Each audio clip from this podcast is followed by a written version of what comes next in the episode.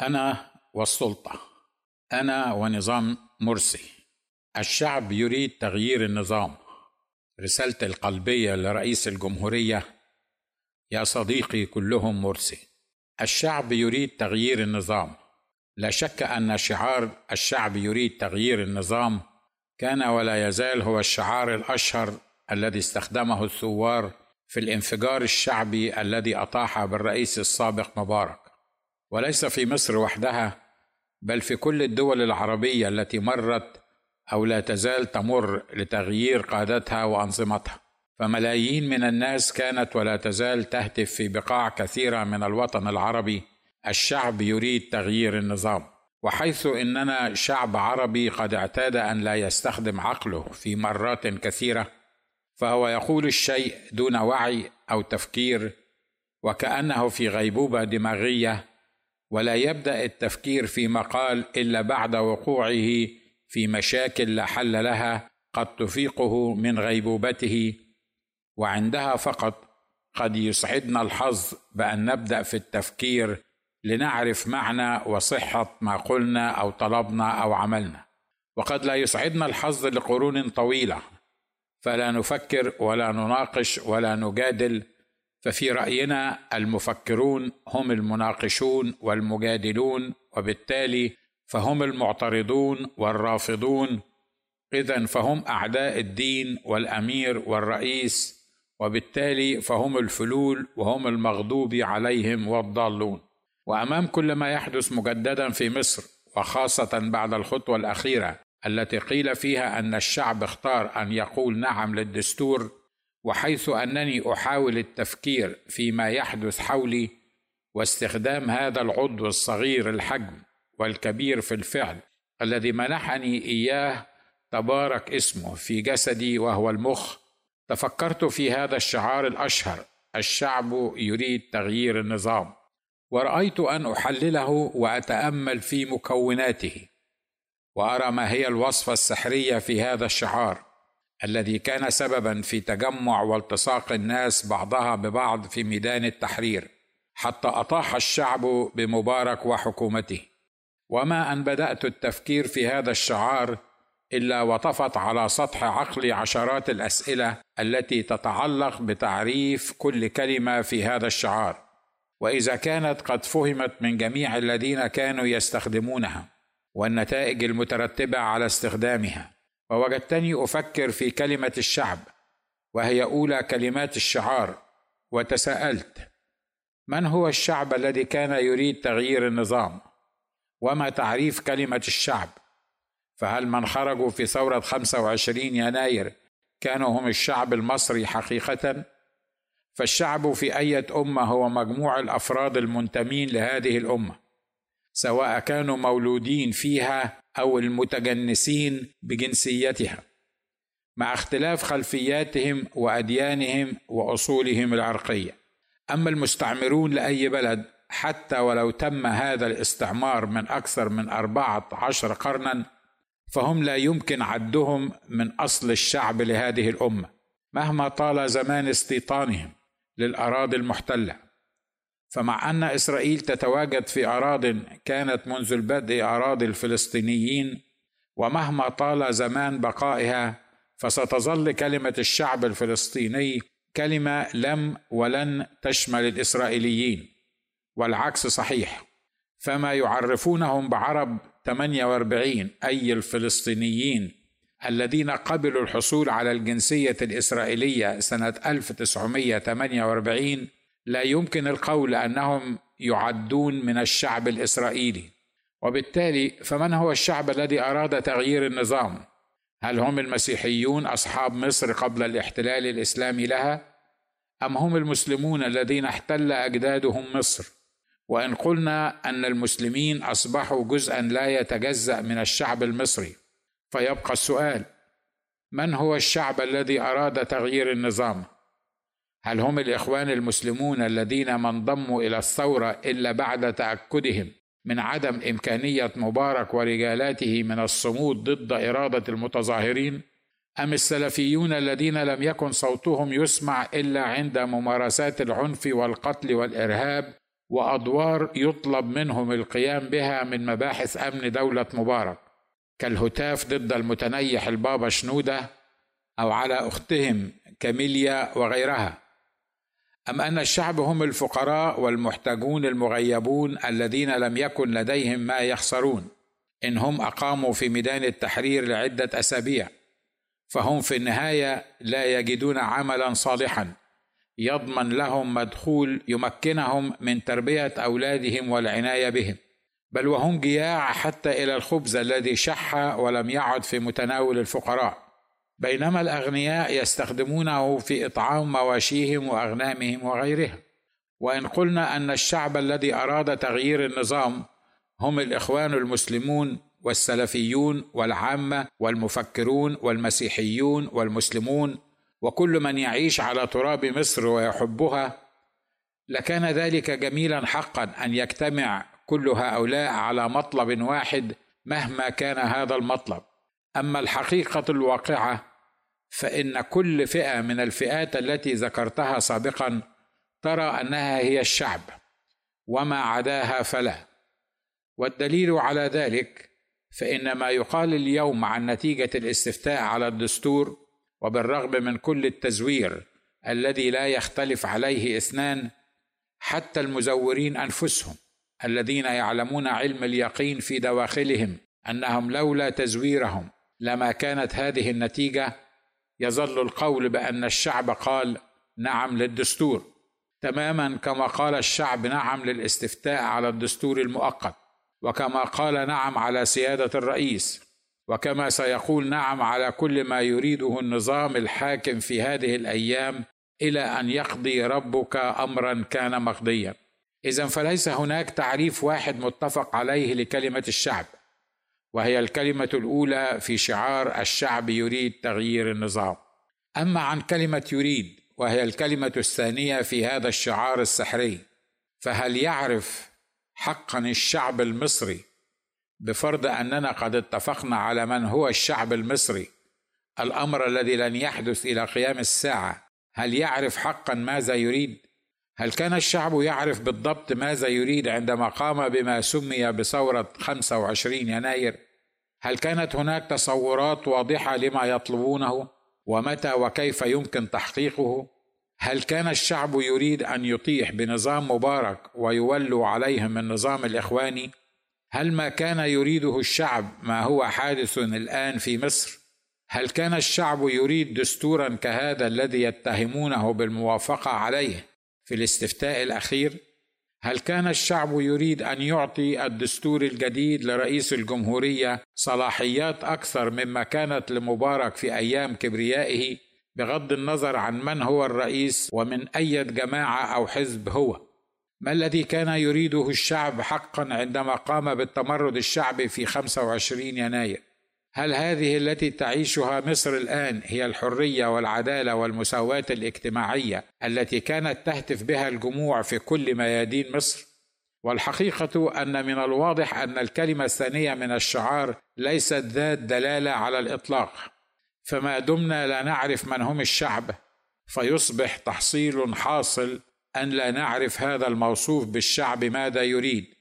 وهذه حقيقة واقعة. ولنأتي الآن إلى الكلمة الثالثة في هذا الشعار. الشعب يريد تغيير النظام وهي كلمة تغيير. والتغيير كلمة يستخدمها كل من يقوم بحركة ثورية في أي مجال من مجالات الحياة وخاصة في مجال الانتخابات والاستفتاءات وما يتعلق بالسياسة الدولية. فشعار الرئيس الأمريكي باراك حسين أوباما كان نحتاج إلى تغيير. واستطاع أن يكسب معركتين انتخابيتين بهذه الكلمة بغض النظر عن فوائد وأهمية هذا التغيير. المهم عند الشعوب أن يكون هناك تغيير وأنا أدعو كل مصري اليوم أن يفكر بهدوء بينه وبين نفسه دون عصبية أو تحزب أو أنانية. ترى هل هذا الذي تعيشه عزيز المصري الآن هل هذا ما كنت تصبو إليه من تغيير؟ وسؤال جريء آخر. وبالرغم من كل ما كان لمبارك وحكومته من مساوئ لكن دعني أسألك أيهما كان الأحسن في نظرك؟ هل ما كنت عليه في عصر مبارك أما أنت عليه اليوم من تغيير؟ وهل هذا هو التغيير الذي مات لأجله الشهداء وضحى المساكين بدمائهم في سبيله؟ وهل ما زلت تتوقع تغييرا في مصر للأحسن؟ وإذا قلنا عفى الله عما سلف فهل تعلم اليوم أنك في حاجة إلى تغيير ما هو قائم في مصر؟ أم لازلت أيها الشعب المسكين ترى أنك قمت بتغيير الأوضاع؟ وهذا يكفي. وهل تعلم يا شعبي ما هو التغيير الذي تريد أن تحصل عليه؟ وهل لديك خطة واضحة للإعلان عنه والنضال في سبيل تحقيقه؟ وإن كنت حقا تريد التغيير فماذا يمنعك عن تحقيق التغيير الذي تريد؟ هل تعبت من النضال لمدة سنتين؟ أم أنك تفتقد الآن إلى الحماسه والإصرار على التغيير؟ هل اكتفيت بتغيير القشور من الخارج؟ وأقنعت نفسك أنك قد غيرت الأمور؟ نعم يا شعبي لقد غيرت الواقع المصري للأسوأ. فلقد غيرت حكم العائلة الواحدة إلى حكم قبائل وعشائر وأحزاب ولم تتحقق لك الحرية والعدالة الاجتماعية.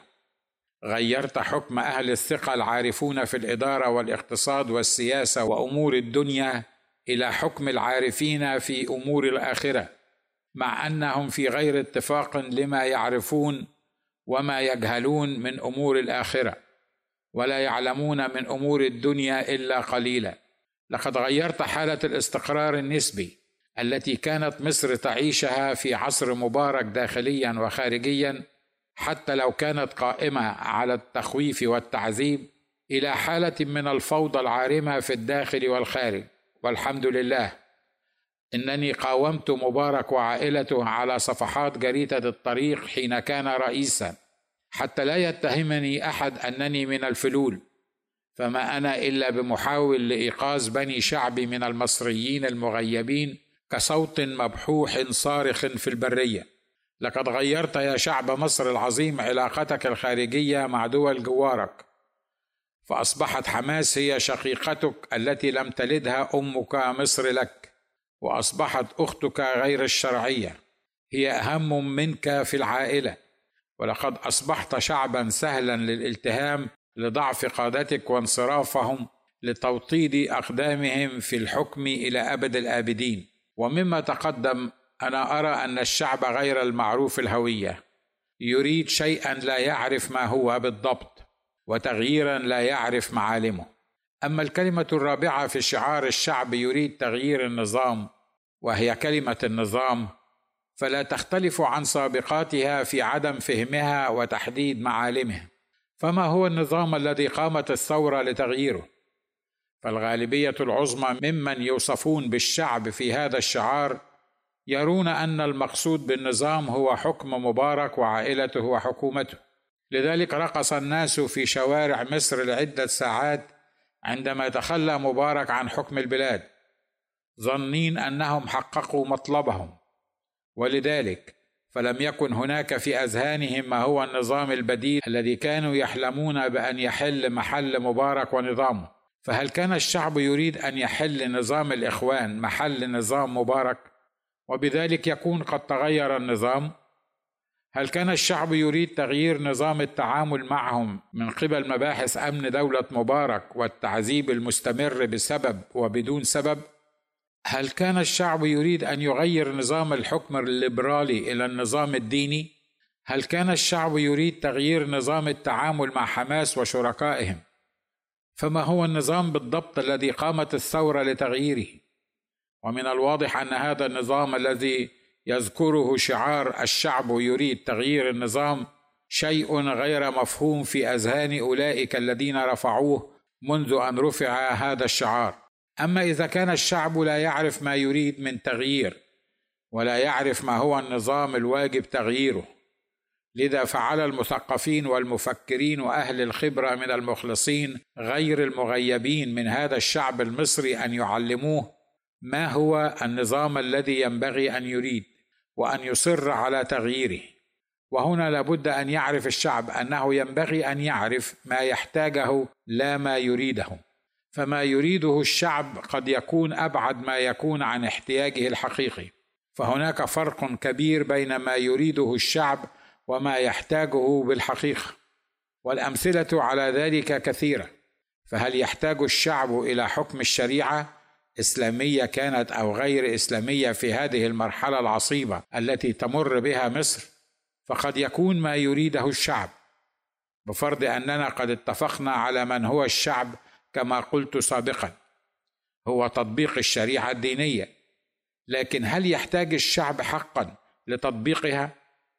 حتى ينسى المغيبون كل ما تمر به مصر ويرفعون شعارات الشعب يريد تطبيق شرع الله؟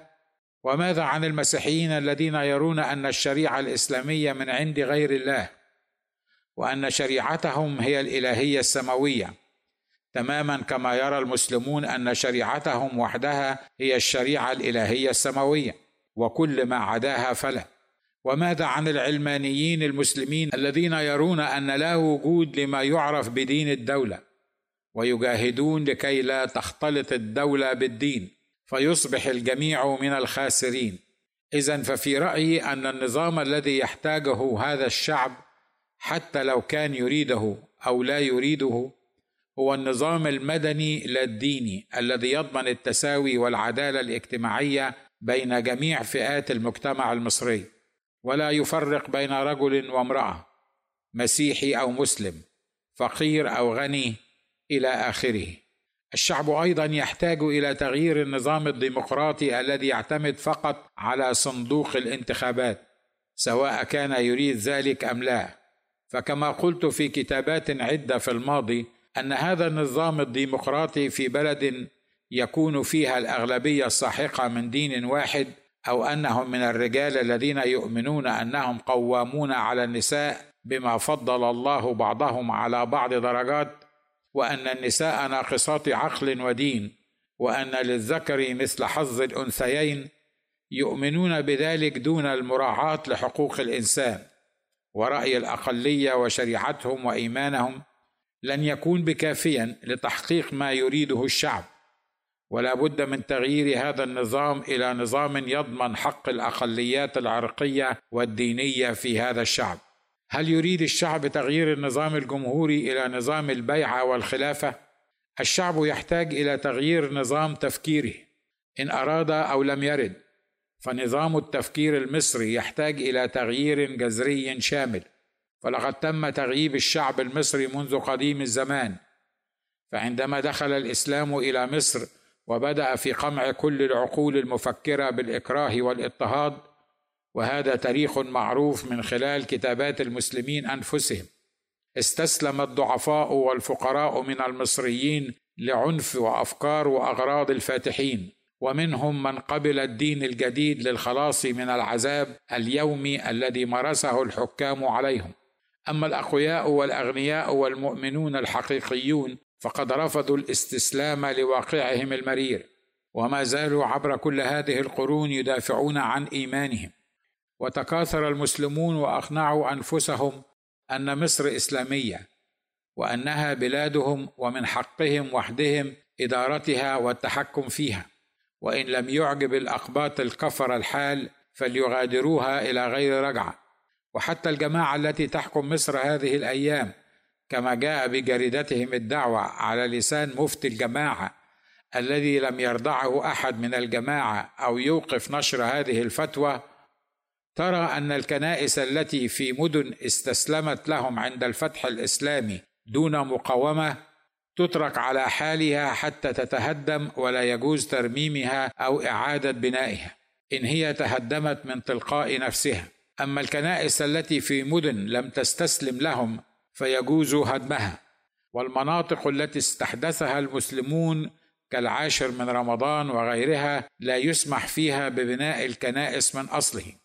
وما دام هذا النظام الفكري قائما في مصر فلن تتقدم مصر إلى الأمام بل ستواصل تقهقرها في مواجهة التقدم العلمي. ويعوزني الوقت إذا تحدثت عن القليل من النظام الفكري الذي ينبغي أن يتغير في مصر. فالبلد التي تنفق من ميزانياتها على وزارة الداخلية والحربية أكثر مما تنفق على وزارة التربية والتعليم والبحث العلمي لا يمكن أن تتقدم ابدا.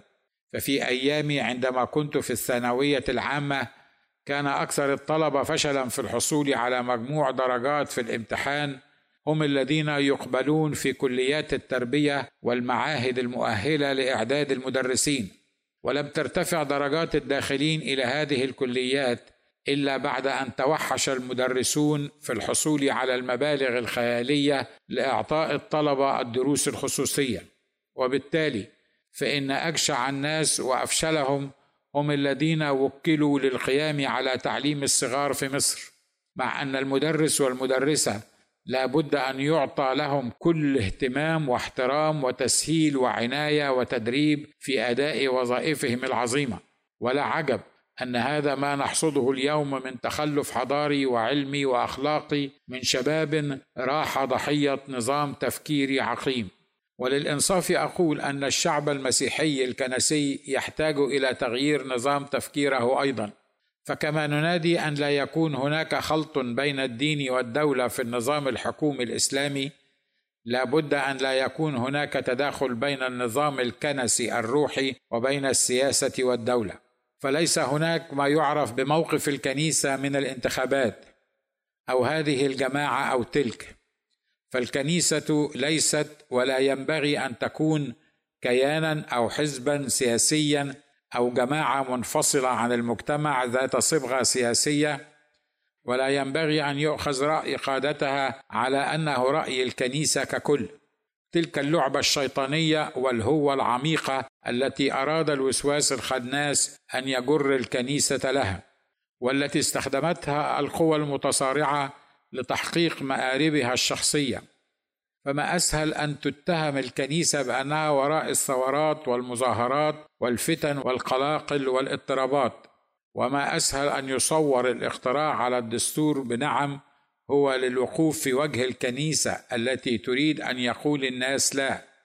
حتى قيل أن الإخوان اتهموا المسيحيين بالوجود داخل جامع الإسكندرية وهم الذين بدأوا بمحاصرته فيا سبحان الواحد القهار.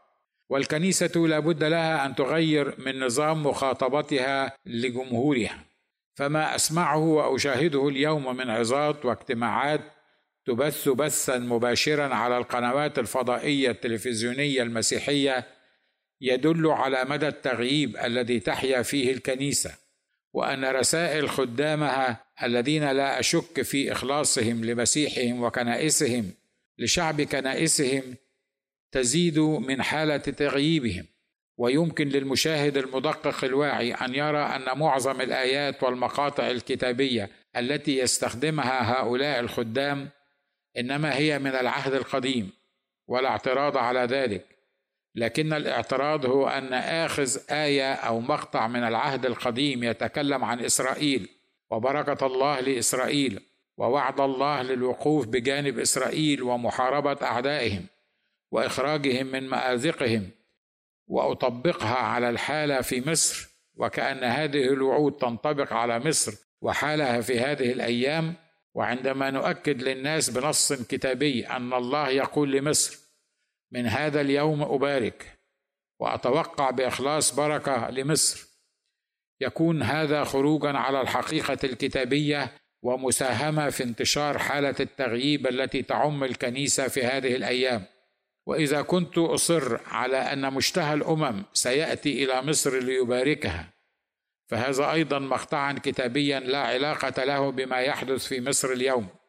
فلو تراءى الرب في مصر اليوم سيأتي ليهز ويسحق أوثان مصر والعبادات الوثنية في مصر والإعلانات اليومية المضادة لملكوته السماوي على الأرض. فمصر اليوم تسير في طريق مخالف لطريق المسيح. وروح ضد المسيح هو العامل المتسلط فيها.